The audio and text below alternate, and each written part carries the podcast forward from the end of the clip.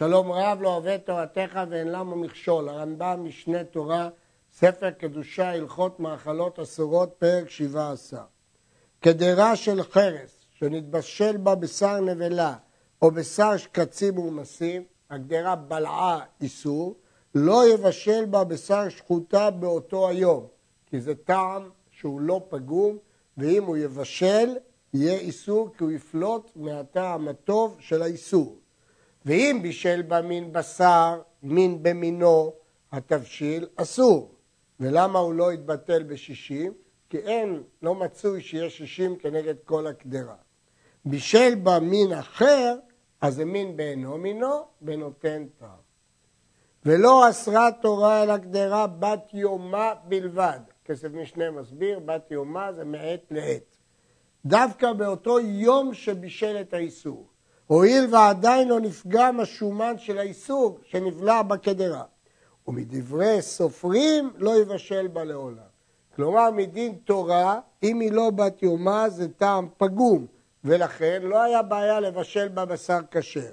אבל מדברי סופרים, אף על פי שאחר יום אחד נפגם הטעם, זה רק בדיעבד, ולכן לא יבשל בה לעולם. אם הוא היה מבשל זה היה מותר, אבל לכתחילה לא יבשל. לפיכך, אין לוקחים כלי חרס ישנים מן הגויים שנשתמשו בהם בחמין, כגון קדרות וקערות. הגויים השתמשו בהם בחמין, בלעו איסור, זהו, אי אפשר להשתמש. ואפילו אם תאמר נחכה יום ונשתמש, אמרנו שמדרבנן אפילו אחרי יום אסור להשתמש לכתחילה. ולעולם. ואפילו היו שוהים בעבר, אפילו שהם מצופים בעופרת. ואם לקח ובישל בהם מיום שני והלאה, התבשיל מותר. אם בדיעבד הוא קנה ובישל, התבשיל מותר, כי הטעם פגום, וטעם פגום לא אוסר את התבשיל. הלוקח כלי תשמיש סעודה מן הגויים, מכלי מתכות וכלי זכוכית. עד עכשיו דיברנו על כלי חרס, שם מדברים על כלי מתכות וכלי זכוכית. דברים שלא נשתמש בהם כל עיקר, כלים חדשים של הגויים, מטבילם במי מקווה, ובהמשך נראה מדוע צריך להטביל במקווה. זה דין טבילת כלים. ואחר כך יהיו מותרים לאכול בהם ולשתות. בלי שום הגעלה או ליבון, רק טבילה במקווה. ודברים שנשתמש בהם, אם הגוי כבר ישתמש בהם, על ידי צונן, כגון כוסות וצלוחיות וקיתונות, מדיחם ומטבילם והם מותרים, כי הם לא בלעו, זה הכל צונן, מספיקה שטיפה וטבילת כלים והם מותרים. ודברים שנשתמש בהם על ידי חמין, אם הגוי ישתמש בחמין, אז זה בלע, שומן של איסור, כגון יורות וקומקומוסים ומחמי חמין, קומקומוסים זה כלים קטנים לחימום מים מן המוחם, יורות זה כלים גדולים, מגעילם ומטבילם והם מותרים. צריך להגעיל, כפי שנראה לקמן, ההגעלה תפלוט את האיסור, וצריך טבילת כלים והם מותרים. ודברים שנשתמש בהם הגוי על ידי האור באיסור, כגון שפודים והשכלאות, השכלאות זה רשתות ברזל שצולים עליהם, מלבנן באור עד שתנשר קליפתם ומטפילם והם מותרים. פה לא מספיקה הגעלה, צריך ליבון באור, והליבון הזה הוא עד שהקליפה שלהם תישור. רק אז יהיה מותר. כיצד מגעילן? מהו, מהו הדין של הגעלה? נותן יורה קטנה לתוך יורה גדולה, וממלא עליה מים עד שיצופו על הקטנה, ומרתיחה יפה יפה, מרתיח את המים היטב. משמע מדברי הרמב"ם שיכול קודם להכניס למים ואחר כך להרתיח. אבל השולחן ערוך אור החיים כותב, יש להיזהר שלא יכניס הכלים עד שירתיחו המים, שקודם צריך להרתיח את המים. אבל המשנה ברורה כותב שמדובר שם בחמץ אחר זמן איסורו. אבל לפני זמן איסורו אין חובה לחוש לזה ויכול להכניס ואחר כך להרתיח. ואם הייתה יורה גדולה, שהוא צריך להכשיר אותה, מקיף על שפתה בצק או טיט, וממלאה מים עד שיצופו המים על שפתה ומרתיח. כיוון שהיא גדולה, אין לו אפשרות להכניס אותה בתוך יורה אחרת. ואם הוא ימלא מים, היא לא תהיה מלאה עד שפתה, אז הוא מוסיף לה שפה כדי שיוכל למלא מים עד קצה, ואז הוא מרתיח והיא תהיה מותרת. וכולן שנשתמש בהן עד שלא הרתיח, או עד שלא הדיח, ועד שלא הלבין, ועד שלא הטביל, כלומר לא הכשיר את הכלים, מותר בדיעבד שכל השומן שבהם נותן טעם לפגם הוא כמו שביארנו. כבר ביארנו בהלכה ב' שקדרה רק כשהיא בת יומה בלבד עדיין לא נפגם הטעם האסור והיא אוסרת. אבל אחרי יומה הטעם הוא פגום ולכן בדיעבד לא אוסר את התבשיל. אמרנו שכלים שלוקחים מהגויים נוסף לליבון או עגלה או הדרכה זקוקים לטבילה. טבילה זו שמטבילים כלי הסעודה הנלקחים מן הגויים ואחר כך יותרו לאכילה ושתייה, שהיא טבילה במי מקווה, אינה לעניין טומאה וטהרה. זה לא קשור לדיני טומאה וטהרה, אלא מדברי סופרים. זו תקנה מיוחדת על כלים שנלקחו מן הגויים, ורמז לה, כל דבר אשר יעבירו באש. במלחמת מדיין כתוב, כל דבר שיבוא באש ובהמשך וטהר, אך במי נידה יתחטא. אז כתוב בפירוש שמחטאים אותו במי נידה, מי מקווה. ומפי השמועה למדו שאינו מדבר אלא בטהרתם מידי גאולי גויים, לא מידי טומאה. שאין לך טומאה שאינה עולה אלא על ידי האש. וכל הטמאים בטבילה עולים מטומאתם. וטומאת מת בהזיה וטבילה ואין שם אש כלל, אלא לעניין גאולי גויים. הרי הפסוק אומר כל דבר שיבוא באש.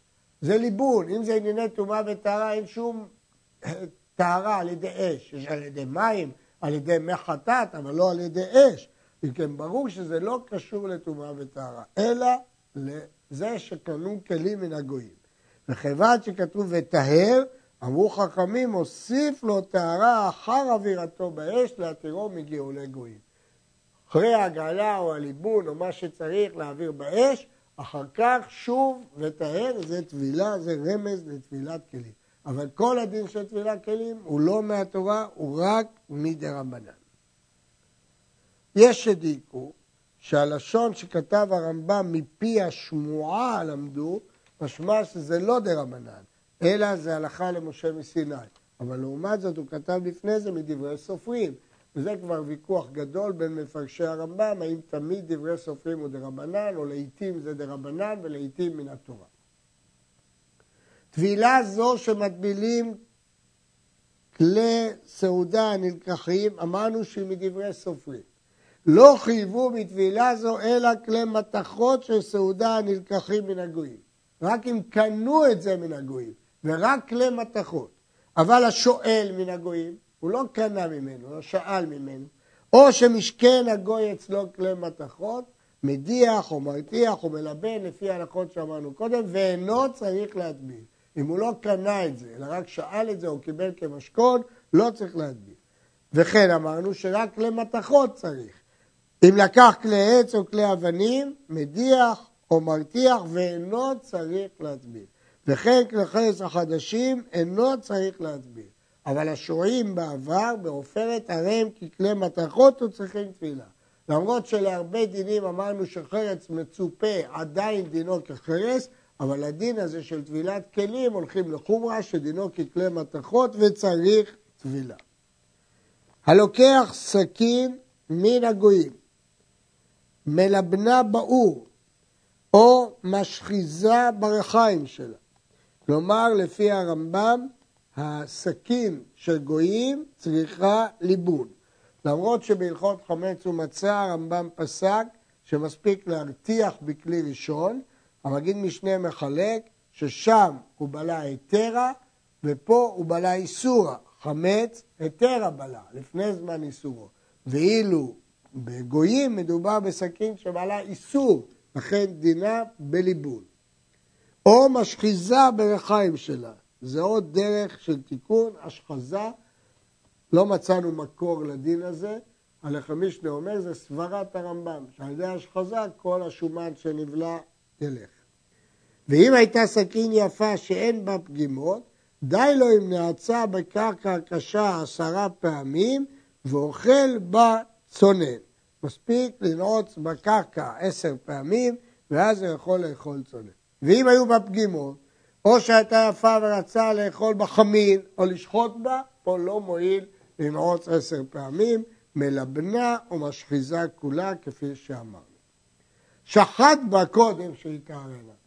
הוא לא עשה את מה שצריך ושחט, מדיח מקום השחיטה. די בהדחה, בצונן. ואם קלף, הרי זה משובח. כי סוף סוף זה בדוחק השחיטה. סכין ששחט בטרפה, לא ישחוט בה עד שידיחה, אפילו בצונן, או מקנחה בבליות של בגדים. בבגדים שבלו, זה מספיק. אנחנו לא אומרים שבית השחיטה רותח עד כדי כך שצריך הגעלה, אלא מספיק להדיח בצונן. ויש שם דברים אחרים, אסרו אותם חכמים, אף על פי שאין לאיסורם עיקר מן התורה. יש עוד איסורי דה רבנן של מאכלות אסורות. גזרו עליהם כדי להתרחק מן הגויים, עד שלא יתערבו בהם ישראל ויבואו לידי חתנות. ואלו הם, אסרו לשתות עמהם אפילו במקום שלא לחוש ליין נסך. למשל יין מבושל. אסור לשתות עמהם, בביתו הוא יכול לשתות, אבל לא איתם, למרות שאין חשש ליין נסך. ואסרו לאכול פיתם או בישוליהם אפילו במקום שלא לחוש לגיעוליהם.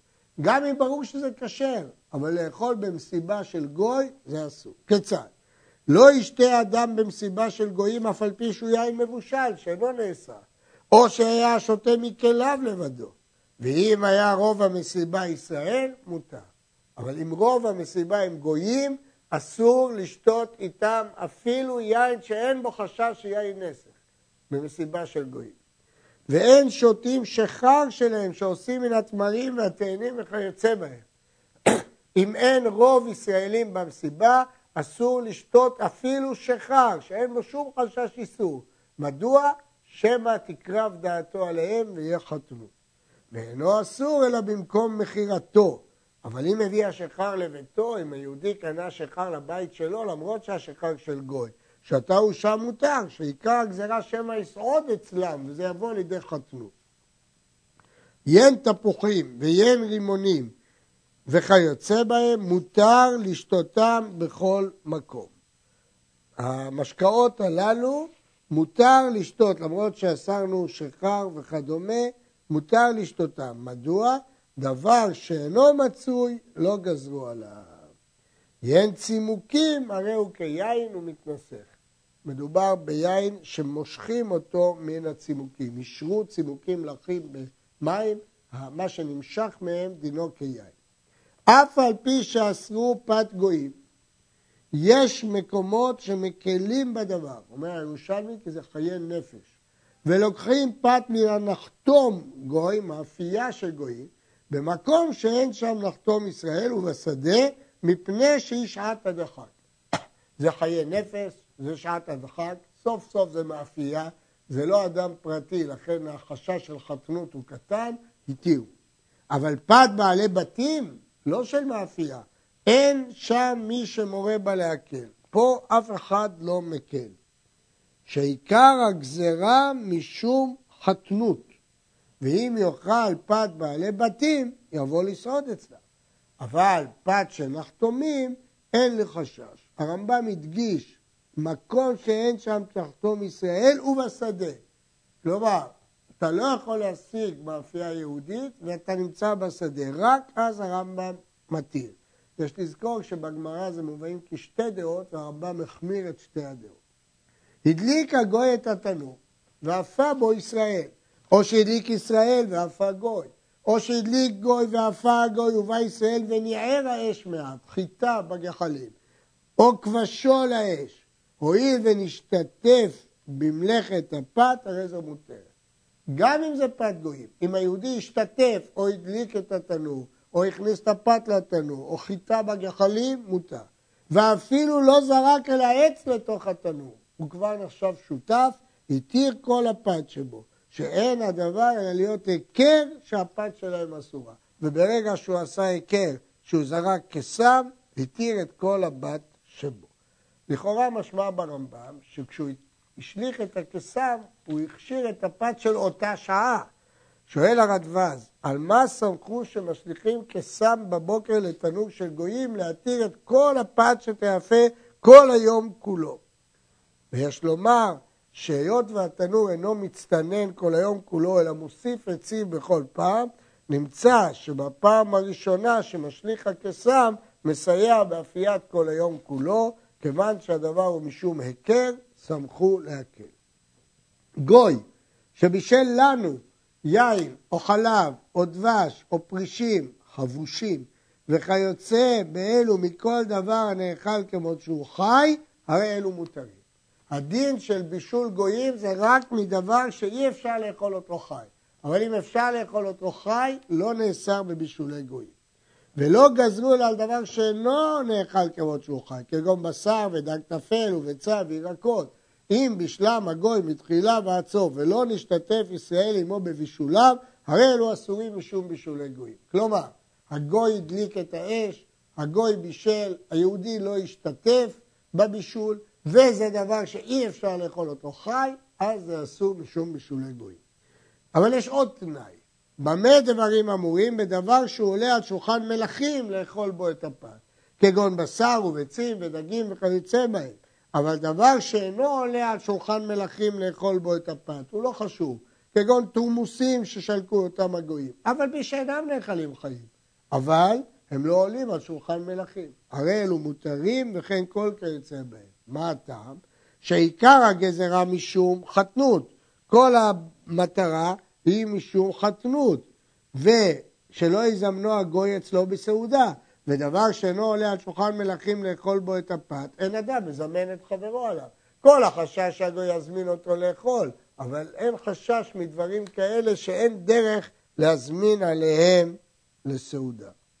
דגים קטנים שמלאכם ישראל או גוי, הרי הם כמו שנתבשלו מקצת בישול. כי לפעמים אפשר לאכול דג מלוח אפילו שהוא לא מבושל, אם הוא קטן. ואם צליין הגוי אחר כן, מותרים, כי תחילת הבישול היא המלאכה על ידי ישראל. וכל שבישלו ישראל מעט בישולו, בין בתחילה, בין בסוף, מותר. לפיכך, אם הניח הגוי בשר וגדרה על גבי האש, והפך ישראל בבשר, והגיס בגדרה, או שהניח ישראל וגמר הגוי, הרי זה מותר. כלומר, לפי דעת הרמב"ם, צריך השתתפות מסוימת. נשים לב שזה לא כמו בפת שהתרנו בהשלכת קסם בלבד, אבל פה הוא דורש קצת שותפות בבישול. מה הוא השתתף? או שהפך בבשר או שהגיס בגדרה, הרי זה מותר. דג שמלאכו גוי ופירות שעישנן עד שהכשירם לאכילה, הרי אלו מותרים. זה לא נקרא בישולי גויים. מליח אינו כרותח בגזרה זו. דג מלוח או דג מעושן, אם הוא לא מבושל, זה לא גזרו על זה. וכן כליות של גויים מותרים ולא גזרו עליהם. שאין אדם מזמן חברו על הכליות. זה לא אוכל חשוב שמזמנים עליו. פולים ואפונים ועדשים וכיוצא בהם, ששולקים אותם הגויים ומוכרים אותם, אסורים משום בישולי גויים, במקום שעולים על שולחן מלכים משום פרפרת. אם יש מנהג באותו מקום לאכול פול או אפונה או עדשים כאוכל חשוב ללפד בו את הפת, אסור משום בישולי גויים. ומשום גאולי גויים בכל מקום, זה אסור מעוד סיבה, כי אולי הם בישלו את האפונה והעדשים והפולים בסירים שבישלו מהם בשר, שמא יבשלו אותם עם הבשר ובקדרה שבישלו בבשר, ולכן זה אסור בכל מקרה. יש שואלים, מה אכפת לך שהם בישלו את זה בקדרה? הרי סתם כלים של, בני, של גויים אינם בני יומם. אז אם זה אינם בני יומן, למה אנחנו חוששים שהוא בישל את זה בקדרה? אז אומר הכסף משנה, עיקר הטעם, שמא יבשל אותם עם הבשר. ומשהו כתוב בקדרה זה לאו דווקא, אלא עם הבשר. ועדיין צריך עיון, דברי הרמב"ם לגבי קדרה, אם היא לא בת יומה. וכן הסופגנין שכולין אותם הגויים בשמש, סופגניות שמטגנים גויים, אסורים אף משום גאולי נוכרים. כן, חוששים לא רק מדין בישולי גויים, אלא גם אולי הוא בישל את זה יחד עם שומן של בשר. גוי שבישל ולא נתכוון לבישול, הרי זה מותר. כיצד? גוי שהצית אור באגם כדי להעביר החציר, הוא בכלל לא התכוון לבשל, אלא לשרוף את החציר. ונתבשלו בו חגבים תוך כדי כך, הרי אלו מותרים, כי הוא לא התכוון לבשל. ואפילו במקום שהם עולים על שולחן מלכים, משום פרפרת. וכן אם חרך הראש של בהמה להעביר השיער, מותר לאכול מן הדלדולים מראשי האוזניים שניצלו בשעת חריכה, כי הוא לא התכוון לצלות את ראשי האוזניים, אלא להעביר את השיער. תמרים ששלקו אותם גויים, אם היו מתוקים מתחילתם, הרי אלו מתרים, כי אפשר לאכול אותו חי. כל דבר שאפשר לאכול אותו חי, אין בו משום בישול גויים. ואם היו מרים ומתקן בבישול, הרי אלו אסורים, כי אי אפשר היה לאכול את זה כשזה חי. היו בינוניים, הרי אלו אסורים. כלי של עדשים, קמח גס שנעשה מעדשים כלויות שנטחנו. והוא עושה מזה דייסה, של השור בין במים בין בחומץ, הרי זה אסור. למרות שלפעמים הכלי נאכל כמות שהוא חי, אסור. אבל כלי של חיטים ושעורים שלהשים אותם במים, הרי זה מותר, כי בדרך כלל אוכלים את זה כמות שהוא חי.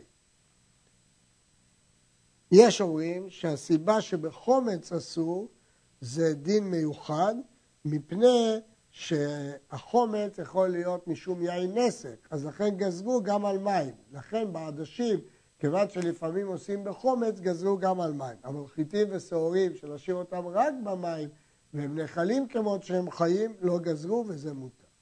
שמן של הגויים מותר, ומי שאוסרו, הרי זה עומד בחטא גדול, מפני שהמרה על פי בית דין שהתירו. כך פוסק הרמב"ם על פי דברי הגמרא, מכיוון שרבי יהודה, הנשיאה ובית דינו, התירו את השמן של גויים, ולכן אסור לאסור אותו.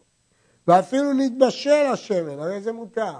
ואינו נאסר לא מפני בישולי גויים, מפני שנאכל כמות שהוא חי, שמן לא צריך בישול, ולא מפני גאולי גויים, אין חשש שיבשל שמן עם בשר, מפני שהבשר פוגם את השמן ומסריחו. כיוון שהבשר פוגם את השמן, אז לכן אה, אין חשש של גאולי גויים.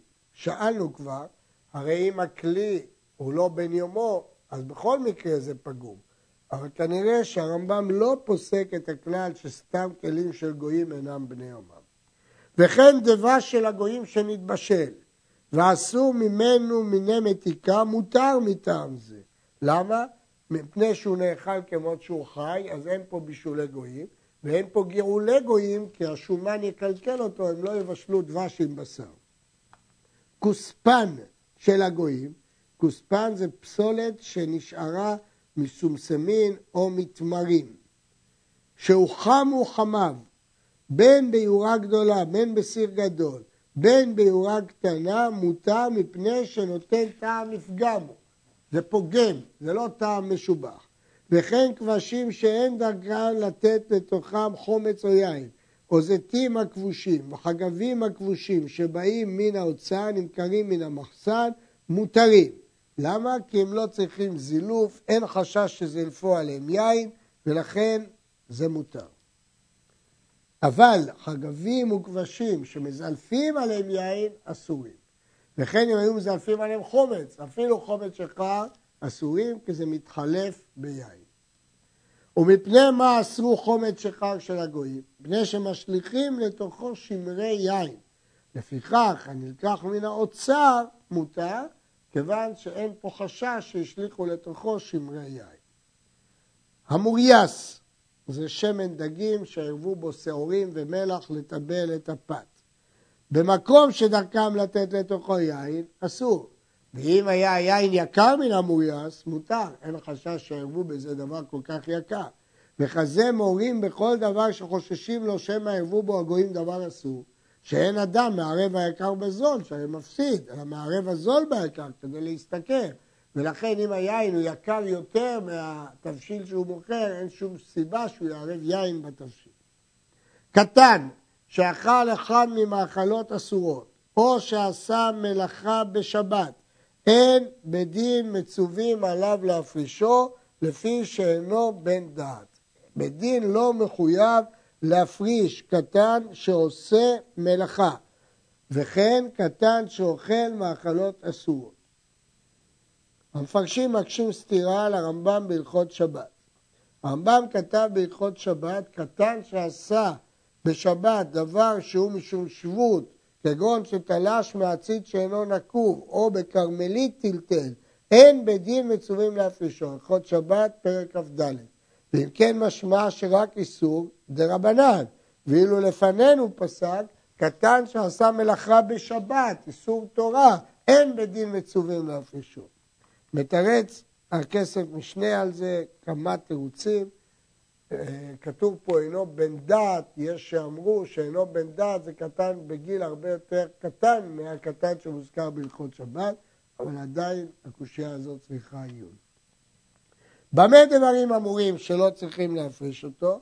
ושעשה מעצמו, אבל להאכילו בידיים אסור אפילו דברים שאיסורה בדברי סופרים. לכן אסור להרגילו בחילול שבת ומועד, אפילו מדברים שהם משום שבות. לא רק מלאכה, גם איסורי דה רבנן, גם איסורי אכילה דה רבנן. להאכיל אותו בידיים אסור, אבל להפריש אותו הם לא מצווים. אף על פי שאין בדין מצווים להפריש את הקטן, מצווה על אביו לגרור בו ולהפרישו, כדי לחנכו בקדושה ופרישה, שנאמר, חנוך לנער על פי דרכו, גם כי יזקין לא יסור ממנה. כלומר, בדין לא מצווים מצד האיסור להפריש אותו, אבל מצוות חינוך ודאי שיש לאבא לחנך אותו. הפסוק אומר, חנוך לנער על פי דרכו. שמעתי מאחי מרדכי, פי פתח, תחילת דרכו, כמו פי הבור, הפתח של הבור. פי דרכו, בפתח דרכו. אם תחנך את הנער בתחילת דרכו, גם כי יזקין לא יסור ממנו. ואסרו חכמים מאכלות ומשקים שנפש רוב בני אדם כהה מהם. היא נרתעת, היא מתרחקת מהם. כגון מאכלות ומשקים שהתערב בהם קי או צואה ולחס רוחה וכיוצא בהם. וכן אסרו לאכול ולשתות בכלים הצועים שנפשו של אדם מתאוננה מהם, כגון כלי בית הכיסא, כלי זכוכית של ספרים שגורעים בהם את הדם וכיוצא בהם. וכן לאכול בידיים מזוהמות ועל גבי כלים מלוכלכים, שכל דברים אלו בכלל אל תשקצו את נפשותיכם. והאוכל מאכלות אלו מקין אותו מכת מרדות. הוא עובר על איסור תורה שאל תשקצו את נפשותיכם. וכן אסור לאדם שישאר את נקביו כלל, בין גדולים בין קטנים. וכל המשאר נקביו, הרי זה בכלל משקץ נפשו, עובר על איסור שאל תשקצו. נוסף, חוץ מזה, יתר על חולאים רעים שיביא על עצמו ויתחייב בנפשו. חוץ מזה שהוא יביא על עצמו חולאים רעים. אלא ראוי לו להרגיל עצמו ביתים מזומנים כדי שלא יתרחק בפני בני אדם ולכן שיהיו לו זמנים קבועים ולא ישקץ נפשו. וכל הנזהר בדברים אלו מביא קדושה וטהרה יתרה לנפשו וממרק מנקה את נפשו לשם הקדוש ברוך הוא, שנאמר ויקדישתם והייתם קדושים כי קדוש אני. בריך רחמנא דסייען, סיימנו הלכות מאכלות אסורות.